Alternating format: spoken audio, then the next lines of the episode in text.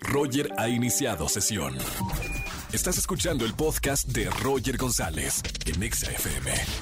Seguimos en XFM 104.9 y tenemos una, una triste noticia, una mala noticia para aquellos que crecimos con Drake Bell.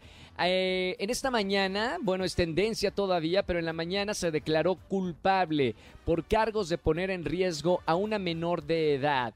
Drake Bell, este actor y cantante, participó en una conversación pues inapropiada con la víctima que era de naturaleza sexual, compartiéndole material para adultos. Al momento eh, está libre pagó una fianza de 2.500 dólares. Lo que es importante seguir en noticia y seguramente lo vamos a comentar el, próximo lunes de espectáculos es la sentencia que se va a conocer el próximo 12 de julio.